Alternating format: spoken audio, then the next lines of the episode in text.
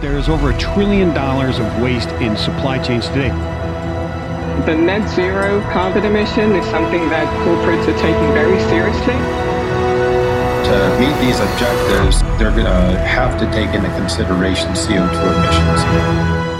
Hey, and welcome back to Net Zero Carbon. I'm Tyler Cole, your host, and this is the show at FreightWaves where we deep dive on decarbonization with a focus on freight fuels and energy. Today, I have the distinct pleasure of being joined by Neha Palmer, CEO of Terawatt. Neha, how are you? I'm great today. Thanks for having me. I'm glad you're on the show. I've been reading a lot about everything Terawatt's been up to in the news, and I'm excited to, to learn about the origin story and talk about the problems that we're trying to solve in the industry. So maybe let's kick it off there. Why don't we learn a little bit about you and your background before coming to Terawatt? Sure. Uh, I come from the energy industry. I have over 25 years of experience in all facets of energy. Uh, started off on the gas side as an engineer designing gas pipelines, uh, traded gas commodity for a while. Uh, I have worked as an investment banker, but with energy companies as my clients. And then for the decade before I started Terawatt, I was at Google leading energy strategy for them, focused on data centers. Uh, most people don't realize, but data centers are huge energy consumers. Uh, if you know, you think about uh, you know the size of a big box store. Some of these data centers can be hundreds of big box stores all in one location. So, a huge amount of electricity they're consuming. I did uh, everything from helping with site selection because energy is such an important component of where you put a data center, all the way to thinking really deeply about clean energy and how do you buy 100% renewable energy for those data centers. Um, spent a lot of great time working on that uh, really saw a really amazing corporate movement around that uh, with lots of other companies signing on. Uh, Google achieved 100% renewable while I was there, but lots of other companies of all types starting to sign on to similar pledges. And really exciting time in the industry to see this push by consumers, really. Uh, they call it the prosumer movement uh, for clean energy. And, uh, you know, fast forward, was there almost a decade and, you know, had really enjoyed my ride there, um, learned a lot, felt like we made lots of impact in the industry and started thinking about, you know, what would be the next big slug of emissions if we're thinking about clean energy for operations that you could really hit. And almost immediately, I triangulated on transportation. Uh, here in the US, it's about a third of our emissions. Um, and a huge amount of that is actually by heavy duty freight uh, out of that 33%. So, uh, you know, if there's a way to tackle that, uh, you start to make some good dents in, in, you know, our carbon footprint. So you know i started looking around and i don't have a I have an engineering degree but i'm not an automotive engineer. Uh, i'm not a battery engineer. Um, you know i'm not a software or hardware engineer. So it was really kind of puzzled about how i was going to get involved. And that's when i met um, my co-founders and uh, the folks had really had the idea and the kind of sparkle in their eye around terawatt so uh, keyframe uh, is a company or is a uh, investment firm that really seeded the concept of Terawatt. Uh, back in 2018, uh, they were thinking about what are the big themes that are going to come through in the next decade.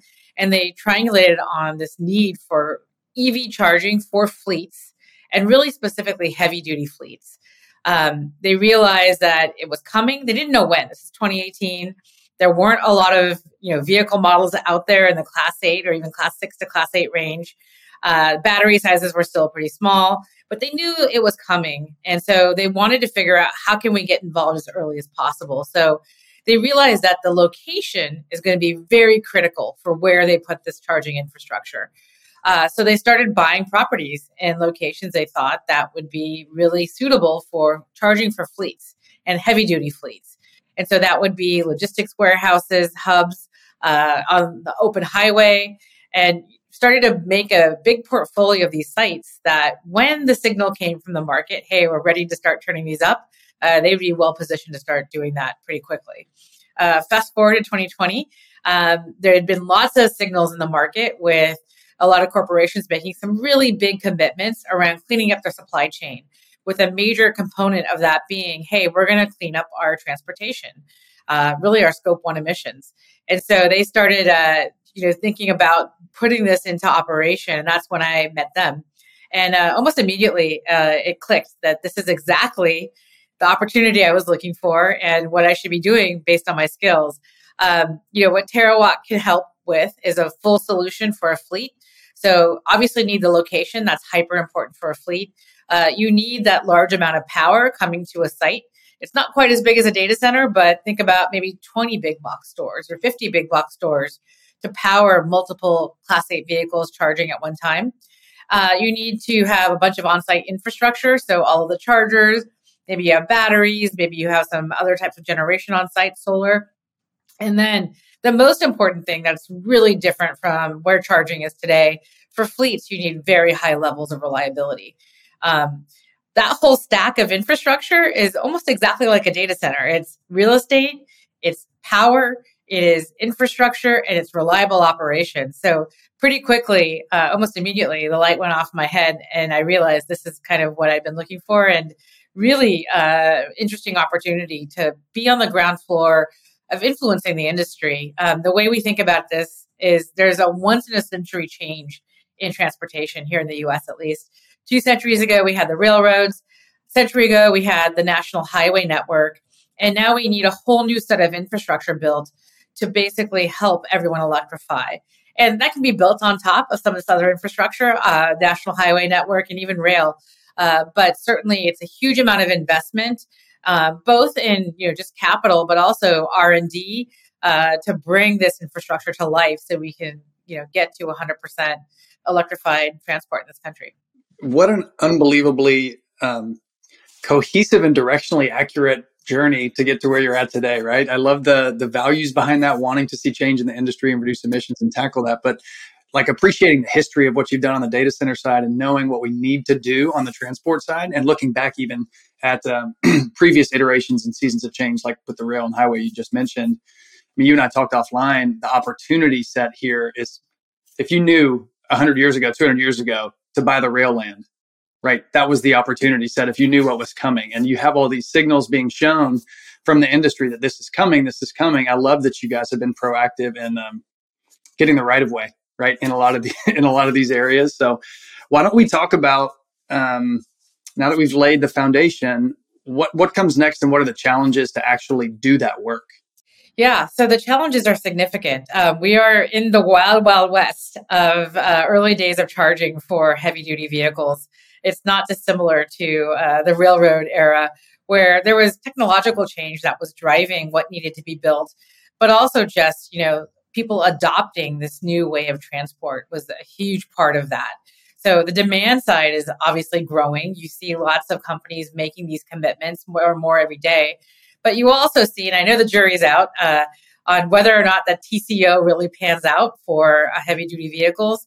We believe it does. And we believe that with the technology curves and cost curves coming down for these vehicles, you certainly will see an economic advantage to being electrified with fleets. Uh, but the challenges are real when you come to the charging infrastructure. Uh, you really do need that perfect triangulation of that full stack of infrastructure. You need the right location. It has to be in a place where fleets can use it uh, without being too disruptive to their operations. So finding the site that is in the right location is big enough and is zoned properly can be a pretty interesting, uh, you know, Venn diagram of a uh, few sites that are actually suitable. Um, the power is also another really interesting aspect of this. Um, with railroads, it really was like just get that right of way, get the you know get that uh, right to build that line. Um, what we see here is that it's not just the space or the land, but it's also the power. Um, bringing that large amount of power to any one location takes time and capital. And it's also a much more, uh, you know, balkanized system here in the US. You have uh, hundreds, if not thousands, of different utility operators that you might need to work with, depending on the location. Um, and you also have lots of grid operators that you have to work with. So you know that is a much different layer of complexity than previous iterations of this large transport infrastructure. Um, and then just the sheer capital involved right? A lot of these fleets have uh, you know been making these investments into these uh, potentially quite a bit more expensive uh, you know um, fleets uh, hopefully subsidized. Uh, a lot of them are using those subsidies that are available. But if they start thinking about the investment required to get the right amount of charging out there for their fleets, uh, it starts to become somewhat daunting in some cases. Um, we didn't ask, you know, fleets to start building the gas station networks across the U.S.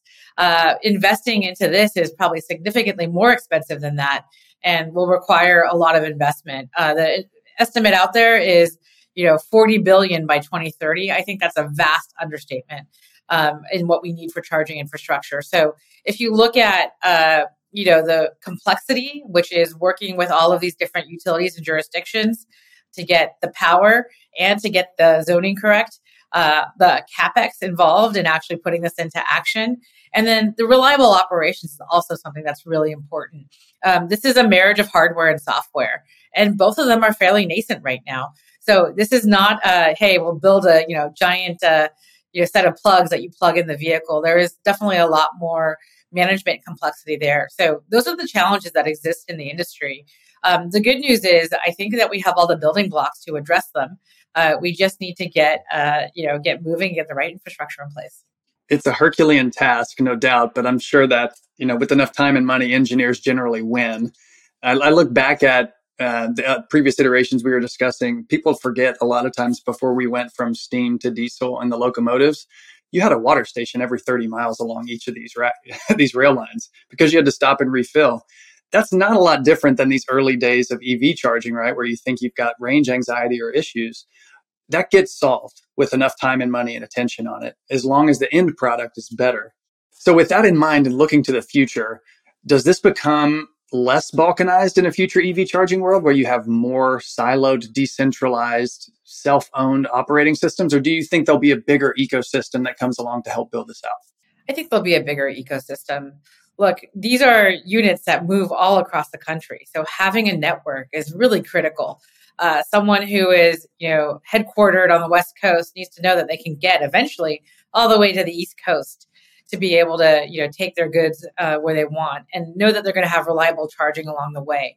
So the network can be in many different you know uh, fashions. Um, you could have a network of hey this is my physical network that i own and i know that you're contracted with that or you have the capability to come and charge there. Uh, there's software networks right? How are you going to pay for this? Um, you know the the corollary on the diesel side is fuel cards. Is there some sort of payment network that's all tied together um, from the operation side, the software and the hardware is really important. There has to be compatibility. So, is there a network of very high powered chargers? That might be a little bit different for different types of vehicle needs. So, I do think there will be an ecosystem of players that provide this. I think what we're trying to do is put this into a really digestible package. Um, a fleet operator does not want to think about that whole stack. I got to deal with the local utility. I have to deal with, uh, you know, whatever their power rates are there and understand those. I have to deal with um, making sure that my hardware is the you know latest and greatest, and there's no you know technology slip there. Uh, I have to deal with the software aspect of that, and how does that integrate into my telematics for my vehicles? So I certainly think providing this kind of turnkey package that companies like Terawatt are providing is going to be really important for fleets to be able to adopt quickly and easily. Now, of course, there's lots of fleets that you know some of them have deep pockets and are developing components themselves. But when you look at the sheer amount of infrastructure required and that network effect, that really starts to make it much easier to electrify. Uh, I think you'll see that many of them will either partner or completely, you know, push that over to a third party. Um, it's just too much critical infrastructure to build on one company. Um, we do think that the solution is going to be um, widely varied. So we think that fleets will have some of the charging happen on their sites. It makes sense. Their operations are there. They spend time there. Uh, but they will also be leveraging, uh, you know, things like Terawatt to find solutions out in the wild, um, or find solutions where they may struggle. Another really big thing that we find our customers tell us is, "Hey, I want to put this on my site, but I don't have any space because my operations are already taking up all the space. Um, I don't have the power." Uh, oftentimes, you know, there might be an existing facility where it's all tapped out, and getting the power at their site would take two years. Um, the other thing that a lot of our customers come upon is, hey, I'm in a lease space and my landlord is being varying levels of cooperative with me wanting to retrofit the site. And if I'm only going to be here five years and I might go to a different location, do I want to invest all that money into all of the equipment on my site right now? So a lot of those different considerations, I think, um, lend themselves to solutions like Terawatt, which can help bridge that gap. I'm curious with that problem set kind of identified there. Are there what are the biggest um, analogs or correlations you might see from your data center background too? Like uh, when I think data center, I'm thinking, you know, as you said, bigger box, have the ability to be removed, don't have to be near industry. But when we're talking about a lot of these fleets, they're smaller, they're dotted around cities, around logistics parks. Um, are, are, there enough overlaps there where you can overcome that lack of scale and the ability to just be on your own island? Yeah, I mean, I think I think of the cloud and how that started, right? Uh, you go back 30 years, most companies had, uh, big companies would have a giant server farm in their basement of their building, right? Their headquarters. Um, over time, as technology has kind of grown, they've moved to the cloud and they now have they might have some compute and operations in their basement but they would definitely be moving to the cloud over time there's a migration there and i think that's a great corollary for what we're seeing here you might have vehicles that currently fuel on site because they have those operations available or very proximate site. But what you'll see over time is because the investment required to you know get the charging in place to make sure it's you know technologically up to date and to make sure it's reliable makes sense to start to go, you know, off-site to a third party that can provide the you know, latest and greatest and best in category service for that type of a thing. So I do think that there's some corollaries from the data center world. Um, certainly, you know, we think about utilization, which is a big component of, I know for the trucking industry, uh, making sure that their vehicles are in operation as much as possible helps buy down that total cost of operation over time uh, and the cost of holding that vehicle. Same thing for charging. Uh, if you're in a situation where you can have multiple fleets that might be co-located and you using that same set of infrastructure, maybe in a slightly different pattern than each other, you've now cut down that cost for each fleet, right? Owning it yourself and and you know operating it yourself uh, requires you to provide all the utilization. But if you're able to supplement with other fleets, you start to see that cost come down over time. And that's a key component of value that we think we bring as well is that we're able to start to optimize the use of this infrastructure over time that drives ultimately drives down the cost for customers. Super important. And I'm glad you just mentioned that. When we when we look about getting steel on the ground, where does this start? I assume this is following policy in many cases. And so we'll see some sites open up in California along the West Coast. But where do you see that rollout happening? Do you have a crystal ball? Well, we made a big announcement last year that we are starting to develop the first electrified heavy duty corridor, starting uh, in the port of Long Beach and really moving east towards the port in El Paso, so along the I 10. Um, a lot of the incentives, a lot of the compliance obligations around zero emission vehicles are in California. So you do see the hotbed of activity happening there in Southern California and a little bit here in Northern California as well uh, I think that is where you see the most demand and the most adoption, which is super exciting. Uh, being a Californian, I know that we're the guinea pigs often and uh, trying things out first until they get uh, come down the cost curve and get rolled out across the nation. So we do see the south half being uh, more of a focus. Um, especially for heavy duty, given some of the battery dynamics that are out there. Uh, you know, temperature, cold temperature in particular, can uh, reduce the range uh, of a vehicle. So, you know, people are focusing on places where they don't face those extremes right now. Uh, again, as you said, with enough time and money, engineers can craft all kinds of solutions, and we see that happening already. But I do think California will be, uh, you know, the real focus of activity. Call it for the next 24 months. But we're already seeing where people have made these commitments to clean up their supply chains by really early in dates 25 2025 2030 that they're starting to go to their other big bases of operation and request support for charging in those locations. Um, so places like Texas, uh, other places that have big port operations, for example, those are all places that we think will electrify uh, in short order after you know California does that does the hard uh, heavy lifting of uh, you know the 1.0 version of, of this. Yeah, they're pushing the ball up the hill so it can roll downhill for everybody else in many cases. Where do you think? Um, let's put on the the capital and investor hat, which you wear all the time. Who wins in this, right? If we were going back and building out the gas station infrastructure again, you know, who are the people that are deploying capital and end up, you know, coming out on top in this game? Yeah, it's really interesting. Uh, we see this as a very similar asset class to data centers. In fact, um, again, that location is so hyper important. You really want to make sure that you're at a place that makes sense for fleets that they're going to want to come and charge there. The other piece is the power. You have to find a location and then also bring that power there. So we see it as a very similar asset class, which is, I guess, real estate to data centers. Um, but there obviously is a lot more complexity, actually, in some cases than data centers. You really do need a lot of thought around energy management. So you would have a lot of those kind of behind the fence, potentially energy elements out there. Um, and you also need to be located uh, really in kind of some far flung locations. So, um, you know, as, far as investors go, we see real estate investors starting to see the benefit of this as another alternative use uh, than, say, industrial uses like warehouses. But we're also seeing uh, energy investors get really interested because there is such a good nexus to the energy system and the grid.